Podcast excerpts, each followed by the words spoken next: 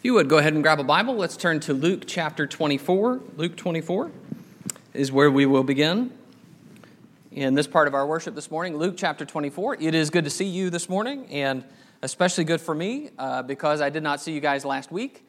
And uh, I am, we have returned from all our travels, at least most of our travels, and uh, it is good to be with you again. And, and uh, I feel a little bit refreshed. I hope that uh, you guys are feeling refreshed, especially because you got to hear a new voice besides my voice that has been kind of droning in your ears for quite a while now. Appreciate so much uh, Brent uh, kind of taking the brunt of uh, the teaching uh, over the past couple of weeks here and uh, filling in and giving us a break it was truly good for us to be away and it's truly good for us to be home. That's a great thing about vacation, right? You're always happy to leave and happy to come back. So uh, it's good to be with you this morning. We have visitors with us. Thank you so much for being here and worshiping God with us this morning. And uh, we are we want you to feel welcome. We're excited that you're here. We want to get to know you and talk to you more as much as we can when we have covers over our faces where you can't tell if we're smiling or sticking our tongues out or what we're doing under there. But uh, we're glad that you're here, and uh, it's good to see everyone here this morning. Luke 24 and verse 13. Luke 24 and verse 13. These are some events that, as we'll see, occur on the day of Jesus' resurrection, on the Sunday after his crucifixion. Luke 24 and verse 13 says, That very day, two of them were going to a village named Emmaus, about seven miles from Jerusalem, and they were talking with each other about all these things that had happened. While they were talking and discussing together, Jesus himself drew near and went with them. Drop down to verse 18. It says, Then one of them, named Cleopas, answered him, Are you the only visitor to Jerusalem who does not know the things that have happened there in these days? And he said to them, What things? Which is kind of funny. Jesus is obviously the main character and the things they're talking about. But he says, What things? And they said to him, Concerning Jesus of Nazareth, a man who was a prophet, mighty indeed in word before God and all the people, and how our chief priests and rulers delivered him up to be condemned to death and crucified him. But we had hoped that he was the one to redeem Israel. Yes, and besides all this, it is now the third day since these things happened. Moreover, some women of our company amazed us. They were at the tomb early in the morning. And when they did not find his body, they came back saying that they had even seen a vision of angels who said that he was alive. Some of those who were with us went to the tomb and found it just as the women had said, but him they did not see. So they're walking and talking about everything that had happened, and Jesus approaches them and he kind of baits them into talking about, well, what are you guys talking about? And they say, oh, are you the only one who doesn't know what's happened? And Jesus said, well, what do you mean? What, what kinds of things had happened? And so they tell him the story. And it's a story that I think is very helpful in understanding the mentality of Jesus' disciples in this historical moment. The moment after his crucifixion, but before they were sure about whether Jesus was really raised from the dead. So these were men who had walked with Jesus and had heard him preach and had seen his miracles, and they had seen sometimes even with just a word him change the physical world, as when he calmed the storm. And slowly they had come to believe that he was the Christ, the promised Messiah of God. And so what they say here is in verse 20, I'm sorry, verse 19, a man who was a prophet, mighty indeed in word before God and all the people. And verse 21, but we had hoped that he was the one to redeem Israel. But something happened that has now convinced them that he was not the one to redeem Israel. And that is in verse 20, he says, Our chief priests and rulers delivered him up to be condemned to death and crucified him. Now, when they say that, they're referring to that whole series of events that we're very familiar with as Christians. The idea that the Jews conspired against Jesus and that the chief priests seized him and that they questioned him and they beat him and they spat in his face and they stripped him and mocked him and they jeered at him and they condemned him to die and they watched and they laughed as he died. And all of this, in this one statement, they say they condemned him to death. And, and the implication is if the Messiah is going to die like that, he can't be the Messiah. So we were hoping that he was the one who was to redeem Israel. But because of what's happened, we have lost our hope. And yet, there, there's something else here, and it must have been at the heart of their discussion, which is you know, some of the women came back from the tomb today and they said he wasn't there. And they said maybe they've seen angels. And so some others went to it and they saw the tomb, but they didn't see Jesus. And, and so we don't know what to believe. We're confused. We're discouraged. So look at Jesus' response in verse 25. In verse 25, and he said to them, O foolish ones, and slow of heart to believe all that the prophets have spoken. Was it not necessary that the Christ should suffer these things and enter into his glory? And beginning with Moses and all the prophets, he interpreted to them in all the scriptures the things concerning himself. So Jesus challenges them a little in verse 25 that you are slow of heart to believe all that the prophets have spoken. And I think the emphasis here is on the word all, also in verse 27, in all the scriptures, the things pertaining to him. See, what had happened was they, the scriptures talked about both the fact that the Messiah would suffer and that the Messiah would then be glorified.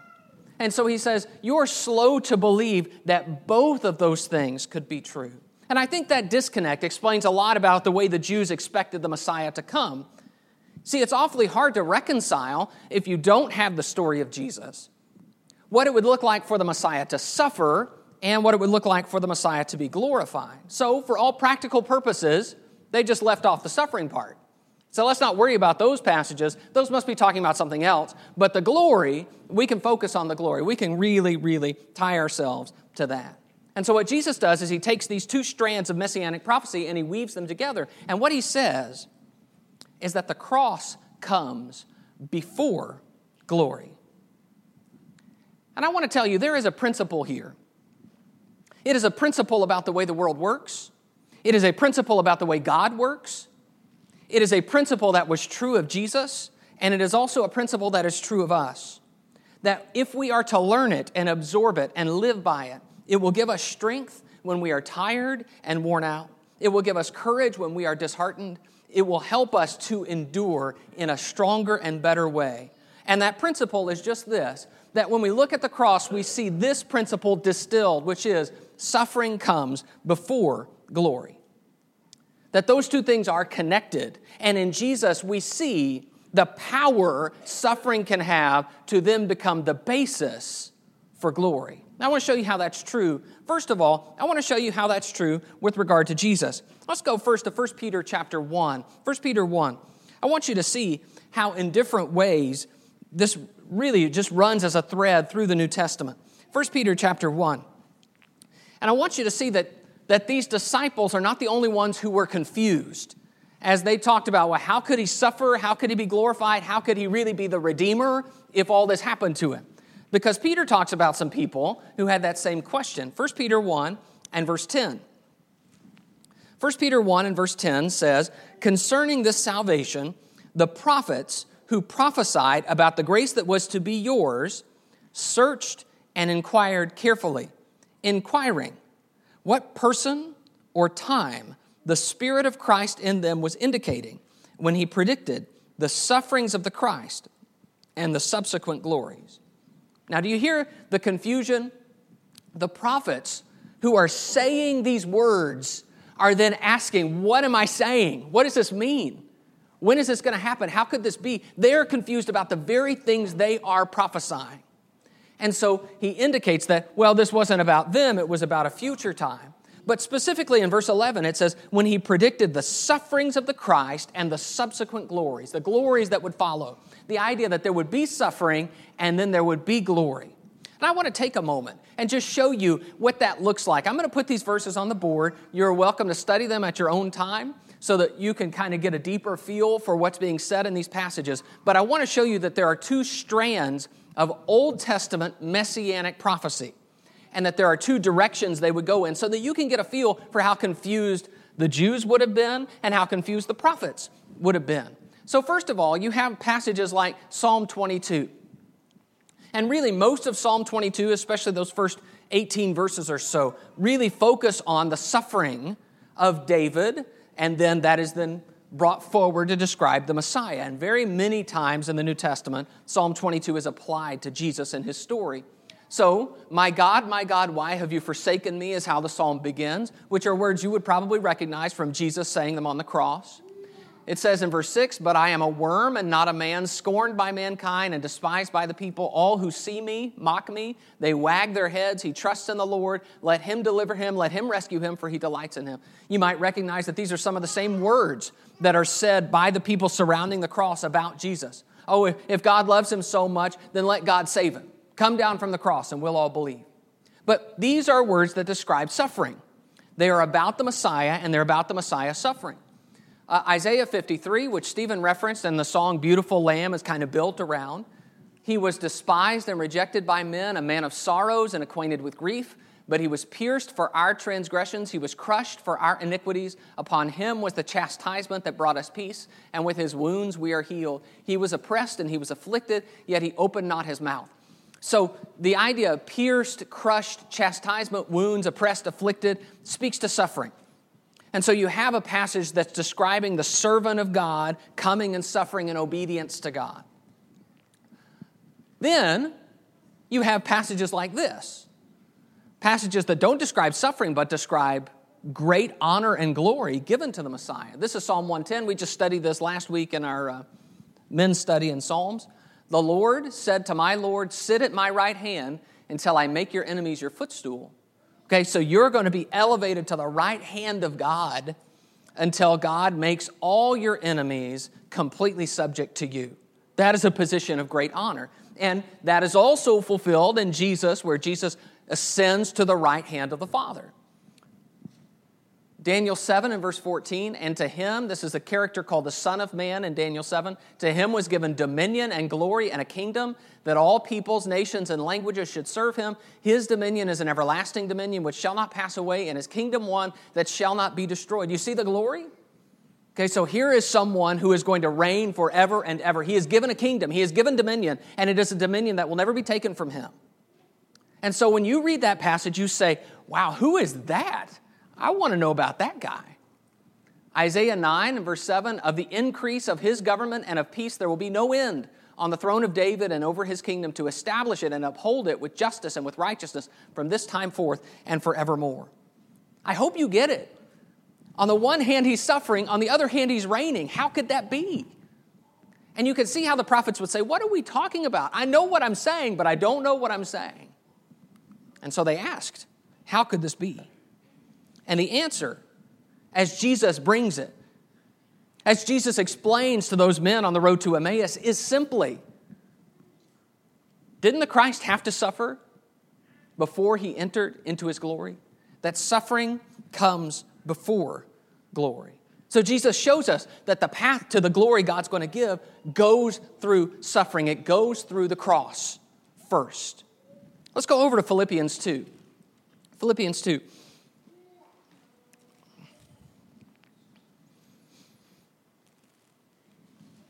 This is an interesting text I think we're probably fairly familiar with because it's a very commonly referred to text to describe how Jesus humbled himself, but I'm not sure we often finish the text out. So I want to show you that. Philippians 2, beginning in verse 5. Philippians 2 and verse 5, where Paul has been talking in the context about the, the danger of selfish ambition, and instead we put others above ourselves. Philippians 2 5, have this mind among yourselves, which is yours in Christ Jesus, who, though he was in the form of God, did not count equality with God a thing to be grasped, but emptied himself by taking the form of a servant, being born in the likeness of men. And being found in human form, he humbled himself by becoming obedient to the point of death, even death on a cross. So he says the, the point of Jesus coming to earth is the idea of him lowering himself, emptying himself, becoming humiliated and suffering, becoming perfectly obedient. But I want you to see where the text goes from there. Yes, we, we see the lowering, but look in verse 9. Paul is not done. He says, verse 9, therefore, because of that, God has highly exalted him and bestowed on him the name that is above every name, so that at the name of Jesus every knee should bow in heaven and on earth and under the earth, and every tongue confess that Jesus Christ is Lord to the glory of God the Father. So, on the basis of his perfect obedience, his lowering himself, God says, I have, He has qualified Himself to be honored. Jesus has faithfully followed God's will, and so God has exalted him because suffering comes before glory. God has given him this name, this position, this title, this authority. He is no longer merely a Jewish rabbi and carpenter. He is Son of God. He is Lord and Christ. He reigns. But first, he suffers. So I want you to get the feeling when you look at Jesus' story that there is this pattern lowering before exaltation, suffering before glory. Because that's the pattern that we need to see in how we understand Jesus. And when we understand Jesus rightly, we're ready to think about ourselves. Let's go to Hebrews 12 for a moment. Hebrews 12. We'll look at a couple of passages in Hebrews, and then we'll start to think about you and me. Hebrews 12. This is verse 1.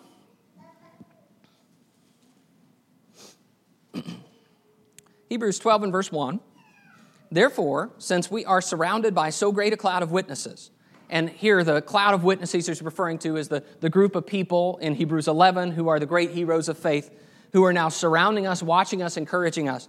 Since we are surrounded by so great a cloud of witnesses, let us also lay aside every weight and sin which clings so closely, and let us run with endurance the race that is set before us, looking to Jesus, the founder and perfecter of our faith, who for the joy that was set before him endured the cross, despising the shame, and is seated at the right hand of the throne of God. Consider him who endured from sinners such hostility against himself, so that you may not grow weary or faint hearted. So he says, when you encounter hardship and difficulty and suffering, you look to Jesus. You consider him as you endure. Jesus is a pattern for us because it says specifically in verse 2 for the joy that was set before him. The joy. So let me explain what I believe the joy is here. The joy is the idea that, that after the suffering there comes glory, after the, the lowering comes exaltation, that there is the great thrill of knowing you have not only fulfilled God's purpose for you, but that now God is going to be glorified through you, and that every one of God's purposes for the world can be accomplished through your work. The joy that was set before him. That fueled Jesus to endure the cross and despise the shame. He signed up for the shame and for the pain because he knew this is not the last word, this is not the end of the story. There is more to come, that after the suffering comes glory. I want you to see that when we think about Jesus on the cross, very often, and I think sometimes this creeps into our observance of the Lord's Supper, when we think about Jesus on the cross, we're usually very somber and sad. And I understand that, that there is something that is awfully tragic about the fact that God had to send his son to die for us. And I understand that my sin is a part in that, and that, that upsets me. But I want you to see that Jesus on the cross is not all sad because it's not the end. Instead, what it talks about is a joy that is set before him. That Jesus goes through the cross because he knows there's something greater on the other side of the cross, something that's going to make everything about the cross worth it. And it seems to me that in our thinking about the cross, we need that same redemptive idea. We need to say, yes, this is awful, but boy, I sure am glad it happened. And I am thankful for it. And so while I'll never be happy that Jesus went to the cross for me, I can be thankful and I can be joyful because of Jesus' crucifixion and Jesus' death. What you see in Jesus is a white hot passion to do the will of God all the way. He will not stop, he will not be deterred, he is determined. And there is something there for us that if we only see the tragedy of it, we miss. That's what the Hebrew writer is saying. Look to Jesus when you go through something because he is the one who saw the joy that was worth the suffering. And he becomes an example to us in that. Go back a few pages to Hebrews 2. Hebrews 2.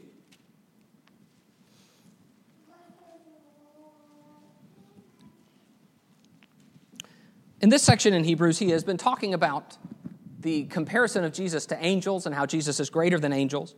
And he does a little bit of a play here on Psalm 8 in Hebrews 2, beginning in verse 5. Hebrews 2 and verse 5, it says, For it was not to angels that God subjected the world to come, of which we are speaking. So the implication there, and the way he's been reasoning, is angels aren't the ones who are subjecting, uh, who the world was subjected to, but Jesus was. It has been testified somewhere, verse 6 What is man that you are mindful of him, or the Son of Man that you care for him? You have made him for a little while lower than the angels. You have crowned him with glory and honor, putting everything in subjection under his feet. Now, in putting everything in subjection to him, he left nothing outside his control. At present, we do not yet see everything in subjection to him, but we see him who for a little while was made lower than the angels, namely Jesus, crowned with glory and honor because of the suffering of death, so that by the grace of God he might taste death for everyone. For it was fitting that he, for whom and by whom all things exist, in bringing many sons to glory, should make the founder of their salvation perfect through suffering. So he talks about how in this psalm there's a reference to the Son of Man and his exaltation, that all things are put under his feet. But here's the thing even though in the Hebrew writer's words, we know that, that Jesus upholds all things by the word of his power, and that he is the exact image or imprint of God, even though we know that, he says we don't see that yet. Did you notice that? In verse 8, at present, we do not yet see everything in subjection to him. But what do we see? Verse 9, but we see him who for a little while was made lower than the angels, namely Jesus, crowned with glory and honor because of the suffering of death. Now, that is a rich idea, and I would encourage you, if you have the opportunity, to think about what it means to be crowned with glory and honor because of the suffering of death.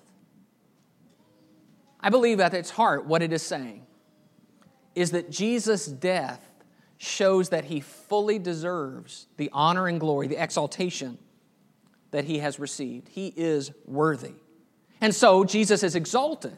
And Jesus is put over all things. All authority has been given to me in heaven and on earth. And yet we don't see it fully played out yet. We still see the principalities and powers not in subjection to him at the moment. That is still being worked out. But before that glory, he says there has to be the suffering of death because suffering comes before glory.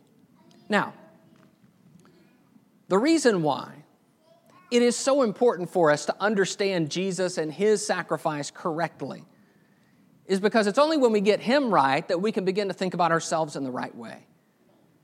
And you can see the allusions in all of these passages that we've discussed, not just to Jesus and his suffering, but to his disciples and our suffering. And that's what I want us to think about for the last few minutes here. That is, suffering comes before glory, not just for Jesus, it's also true for us. You see here in Hebrews 2 and verse 10. Look in verse 10.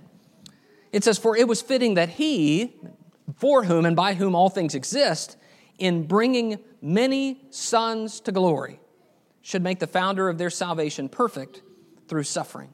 So, one of the things he continually says in the book of Hebrews is that Jesus learned obedience or demonstrated, gained obedience, even though he was a son, because he suffered. And so, if he is going to do that, what's his goal? Look again at verse 10. He says, In bringing many sons to glory. We follow his path of suffering and humiliation, and when we follow it, we get the glory God gives. Just as he has been exalted and raised up, so we will be exalted and raised up. So when he says, have this mind in you, which was also in Christ Jesus. And then he explains how Jesus lowered himself and then God highly exalted him. The implication is for us, suffering will come before glory. Or when the Hebrew writer says, looking to Jesus, run with endurance the race that is set before you. He is implying that after our race is done, there will be glory for us. Go over to 1 Peter chapter 4. 1 Peter 4 a lot of First Peter is focused on the idea that, that Christians are about to suffer, and he is trying to prepare them for that suffering so that they respond in the right way. 1 Peter 4 and verse 12. 1 Peter 4 and verse 12, Beloved, do not be surprised at the fiery trial when it comes upon you to test you, as though, as though, as though, as though something, but rejoice insofar as you share Christ's sufferings, that you also may rejoice and be glad when his glory is revealed. If you are insulted for the name of Christ, you are blessed because the Spirit of glory and of God rests upon you. So the command here is a very interesting command. In verse 12, don't be surprised. That is, don't let this be something that catches you off guard, that is unexpected for you. And by the way, I've said this before, I will probably continue to say it again. It appears to me that Christians, especially in America, are almost always surprised when people don't like us. Don't be surprised. That, that's the way the world works. The world, as in the system of people who are against God and His people, will always be opposed to God and His people. That's just the way the world works. Don't be surprised, he says, when there are sufferings and trials that come upon you. Instead, he says, what you should do, verse 13, is rejoice insofar as you share Christ's sufferings. You see, when you suffer because you are doing what is right, you are just like Jesus. That's what happened to Jesus. He suffered because he did the Father's will. And so you rejoice in that connection, what Paul calls the fellowship of his sufferings. And when you do, he says in verse 14, if you are insulted for the name of Christ, you are blessed because the Spirit of glory and of God rests upon you. That is just a fascinating phrase the Spirit of glory and of God.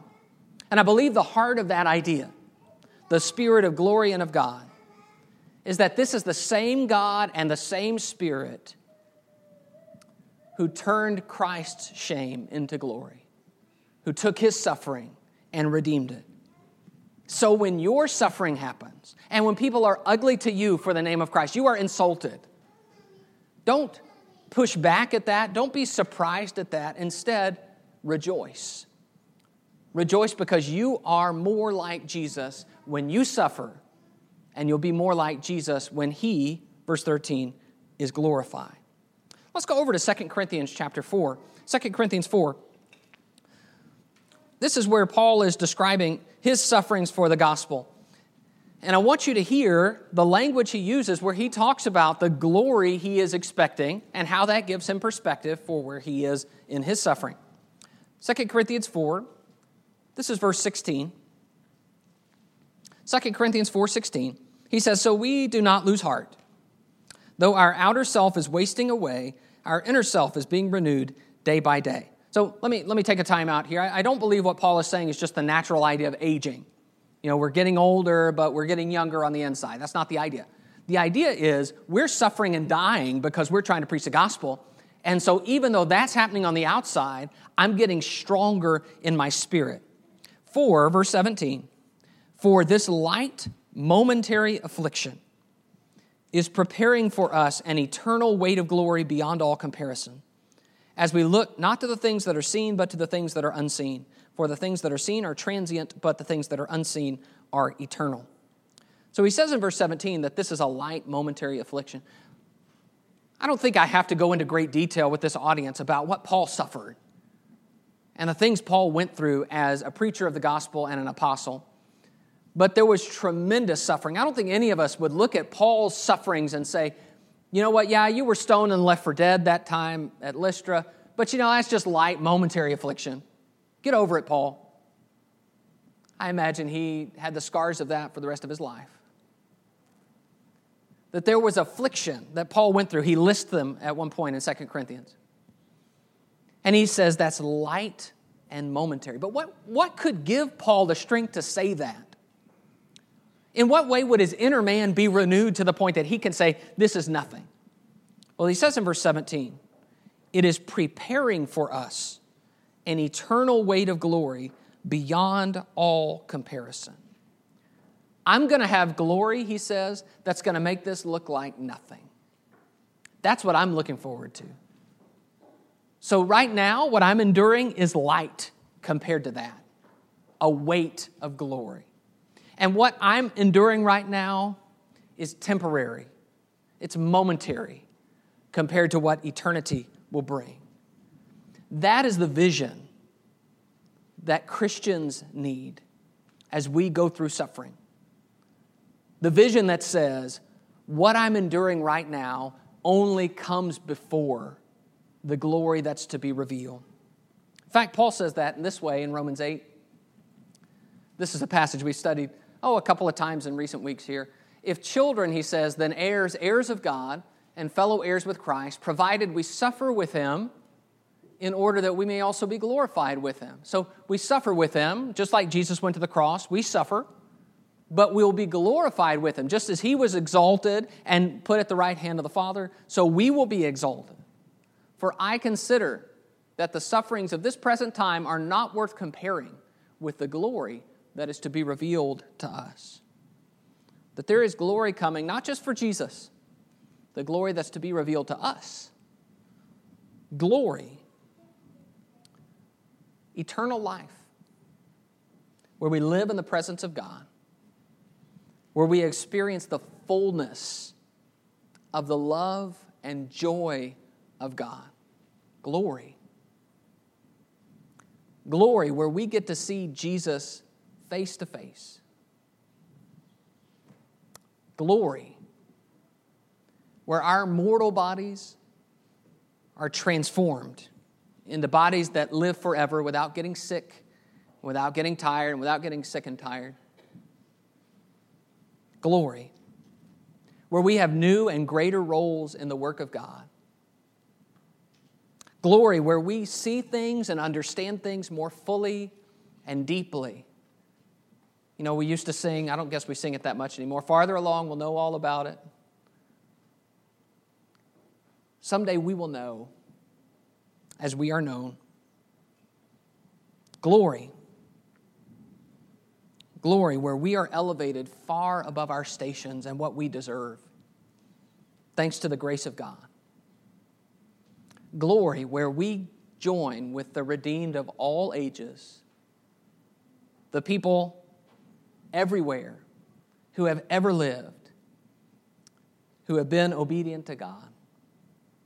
And we live together with God in glory. But you know, before that, we suffer. We get sick and we die.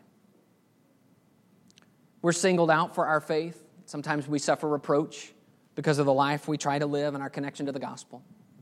And we hurt and we groan and we're confused and we're frustrated and we're angry and we're disappointed. And sometimes we're confused and we're frustrated and angry and disappointed with ourselves. We don't always know why. We don't always know for how long. And yet Jesus calls to us from the cross. Can you see him? He's saying, Don't worry. Suffering comes before glory. This is not the end of the story. I want to say to you, I apologize for the fact that the font is about to get small. This helps us. This helps us in the pains of life. We go through things, and they're hard. And I am not saying that just because things are hard sometimes in life, that that somehow connects us to Jesus' suffering. And yet, if we suffer well, if we suffer and continue to obey, if we suffer in hope, then we can know that that suffering comes before our glorification. It helps us as we suffer for doing right. Sometimes there will be people who treat us in unkind and unfair ways. Sometimes we will suffer in some kind of formal way, getting fired from a job. It's entirely possible. We'll see in this country the the idea that things would be illegal. It would be illegal for us to do, practice our faith, say things that the Bible says. And yet, as we do, we can know with confidence that we can rejoice insofar as we share in Christ's sufferings. Not to be surprised, but to be prepared to understand that our suffering comes before our glory. It helps us when it feels like the world is winning. I don't know about you, but sometimes I feel that way. Sometimes I feel like things aren't going the way they should go if God's really in control. And so we look at situations, we look at our world, we look at our society, maybe we look at our community and our families. And we say, things are not going well. We're probably on the losing team. It helps us to remember suffering comes before glory. It helps us when our plans don't pan out. You know, there's a real disappointment in that, uh, where we have things, especially when they're concocted in faith and we're trying to do what we should, and yet things don't go like we would plan. To know that even when we suffer, it's not the end. Uh, it helps us when we feel like a failure, when it feels like all that we're trying to accomplish in life, all that we're trying to do in our families, all that we're trying to do in our communities, all that we're trying to do in our churches. It just feels like, well, what, what difference have I made? It helps us to remember suffering comes before glory. It helps us when we get tired. I'm sorry, I missed one. When we're misunderstood, when we get tired, sometimes there are opportunities we have uh, where people don't treat us the way we should. Sometimes we just get worn out. In all of it. Do you hear it? Suffering comes before glory. I love the fact that Jesus, one of Jesus' favorite sayings, is that he who humbles himself will be exalted, but he who exalts himself will be humbled. And it helps us to know when we humble ourselves, and instead of glory, what we see is people walking all over us, other people getting into the limelight. It helps us to remember this is the pattern. Suffering comes before glory. And when we are weak, it helps us to remember Jesus sure looked weak, hanging and suffering and bleeding, mocked and rejected, oppressed and despised. But that's okay because suffering comes before glory. Those men on the road to Emmaus, they are confused, they're disappointed, they are bewildered. They thought they would see Jesus glorified, and instead they only saw him crucified because they did not know that suffering comes before glory. But when we look at the cross, we see something different than they saw, don't we? We see hope. We see a greater future. We see that's not the end of the story. And so, yes, we mourn, but we mourn in hope. And we suffer, but we await because glory is coming. And that is the hope of all disciples of Jesus, that just as he was glorified, so someday we will be. I hope that you'll think about those things. And I hope that they'll be a blessing to you as they have been to me. This is the time in our service where we offer the invitation for those who are here who need to give their lives over to the Lord Jesus, to accept Him and become disciples of His. If you're ready to turn away from your sins and put your faith in Him, have your sins washed away, we'd love nothing more than to help you do that this morning. If there is a need that you have, we invite you to come to the front right now as we stand and sing to encourage you.